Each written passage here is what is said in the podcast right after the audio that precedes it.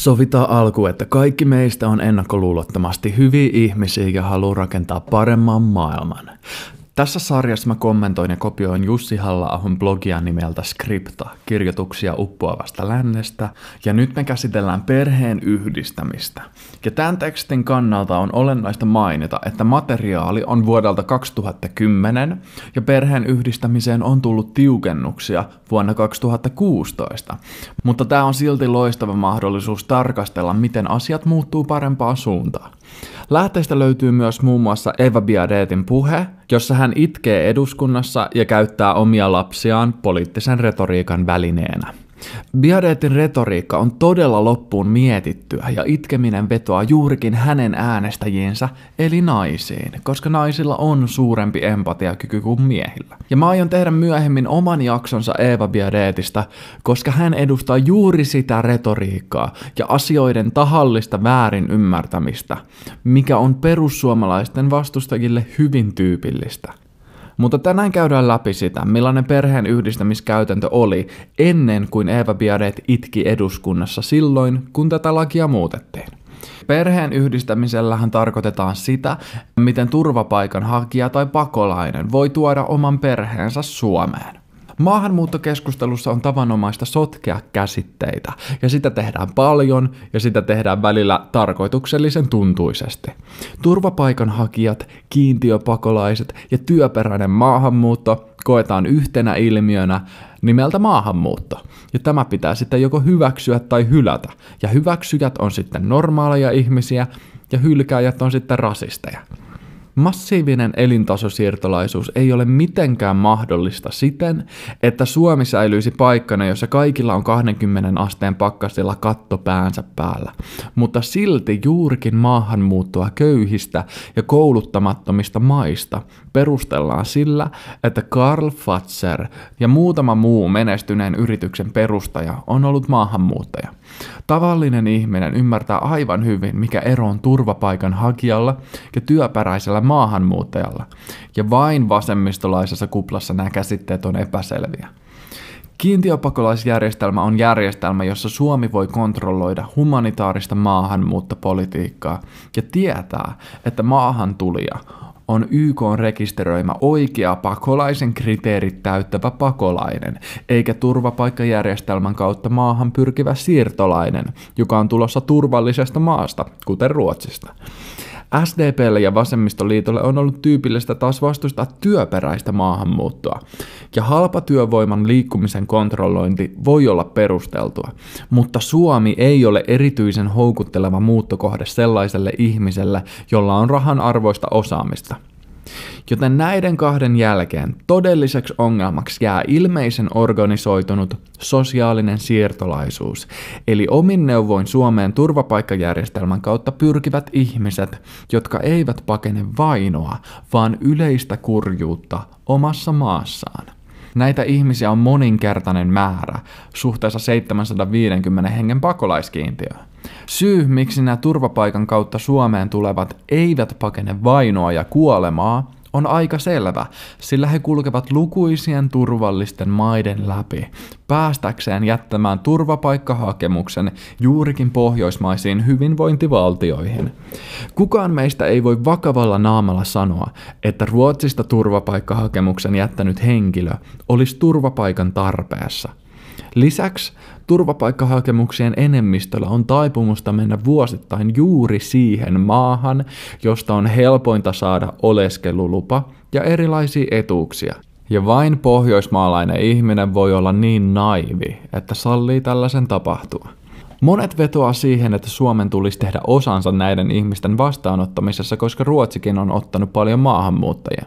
Ruotsi on maksanut maahanmuuttopolitiikastaan kuitenkin kovan hinnan ja huonoa politiikkaa ei kannata tehdä sillä perusteella, koska joku muu tekee huonoa politiikkaa. Ja Ruotsi on muutenkin vauraampi valtio, jolla on enemmän varaa tehdä tällaisia virheitä. Ruotsin väestöstä jo joka viides on ulkomaalaistaustainen ja humanitaariset maahanmuuttajaryhmät, kuten somalit ja irakilaiset, haluavatkin perheensä mukaan Ruotsiin, jossa he voivat elää oman maansa tavoilla antamatta kantaväestön häiritä.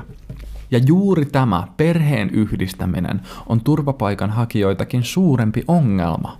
Kun puhutaan humanitaaristen maahanmuuttajien määristä, niin perheenjäseniä ei ikinä lasketa mukaan lopulliseen määrään. Ja oli kyse sitten rakkaudesta tai oikeudesta perheelämään, niin meidän tulee miettiä sitä, että voiko Suomi mahdollistaa tätä rakkautta ja perheelämää veronmaksajien rahoilla.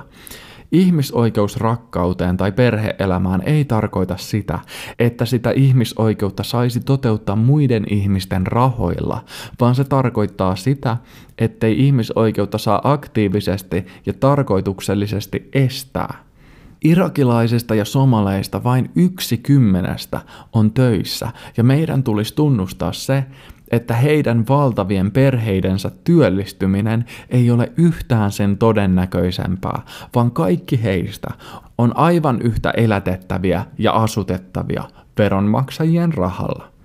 Suomalaisen maahanmuuttopolitiikkaan on kuulunut myös sellainen käytäntö, että kasvattilapsi, joka ei ole turvapaikanhakijalle biologista sukua, saa jäädä maahan. Ja vaikka kaikki meistä olisi hyviä ihmisiä ja haluaisi rakentaa paremman maailman, niin yllätys yllätys, tällainen poliittinen järjestely kannustaa ihmisiä vilppiin – Koko kasvattilapsi-sana ilmestyi turvapaikkahakemuksiin vasta sen jälkeen, kun sukulaissuhteita alettiin tutkia DNA-testeillä. Ja vuodessa näiden kasvattilapsien maininnat hakemuksessa yli viisinkertaistui. Ennen heitä ei ollut siis yhtään, ja yhtäkkiä heitä onkin joka perheessä. Turun sosiaaliviraston mukaan tavallisin väärinkäytös on se, että somaliperhe tuo kotimaastaan useamman näitä kasvattilapsia ja heille haetaan saman tien omaa asuntoa. Sen jälkeen saadaan oleskelulupa, jonka jälkeen käykin ilmi, että lasten biologiset vanhemmat ovatkin elossa Somaliassa, ja tämän jälkeen näille vanhemmille haetaan oleskelulupaa perhesiteen perusteella.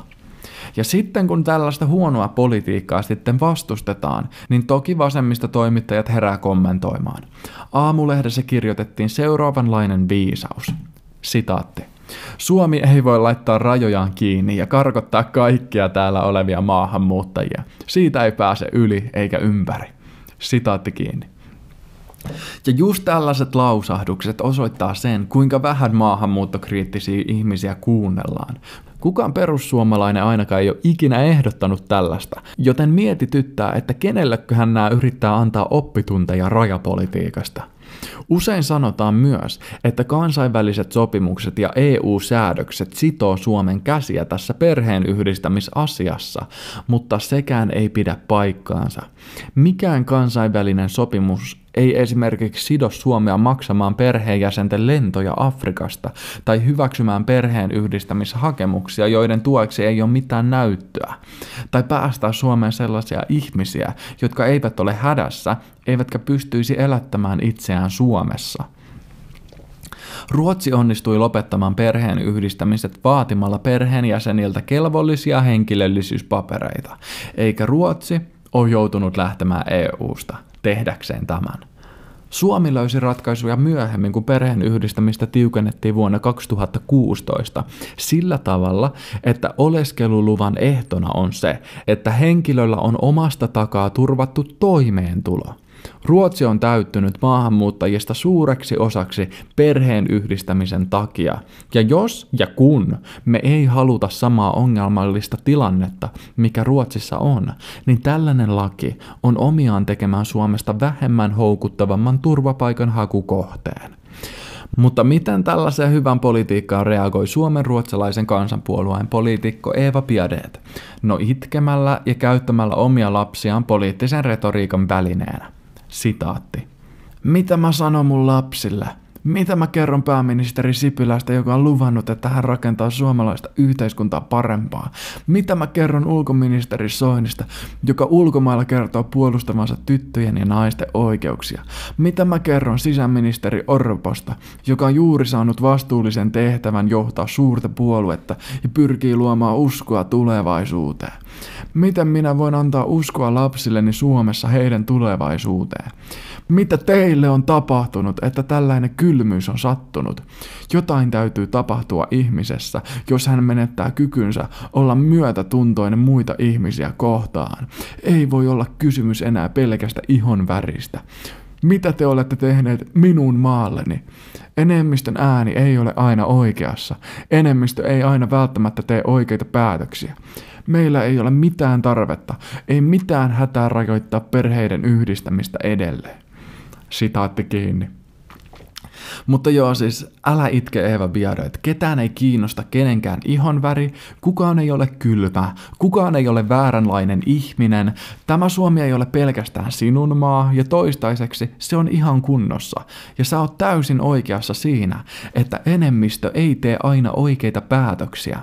Tämä on näkynyt muun muassa Ruotsin maahanmuuttopolitiikassa, jossa juurikin enemmistö on päättänyt ottaa maahan liikaa humanitaarista maahanmuuttoa. Enemmistö ei ole aina oikeassa, ja luojan kiitos, te ette ole enemmistö.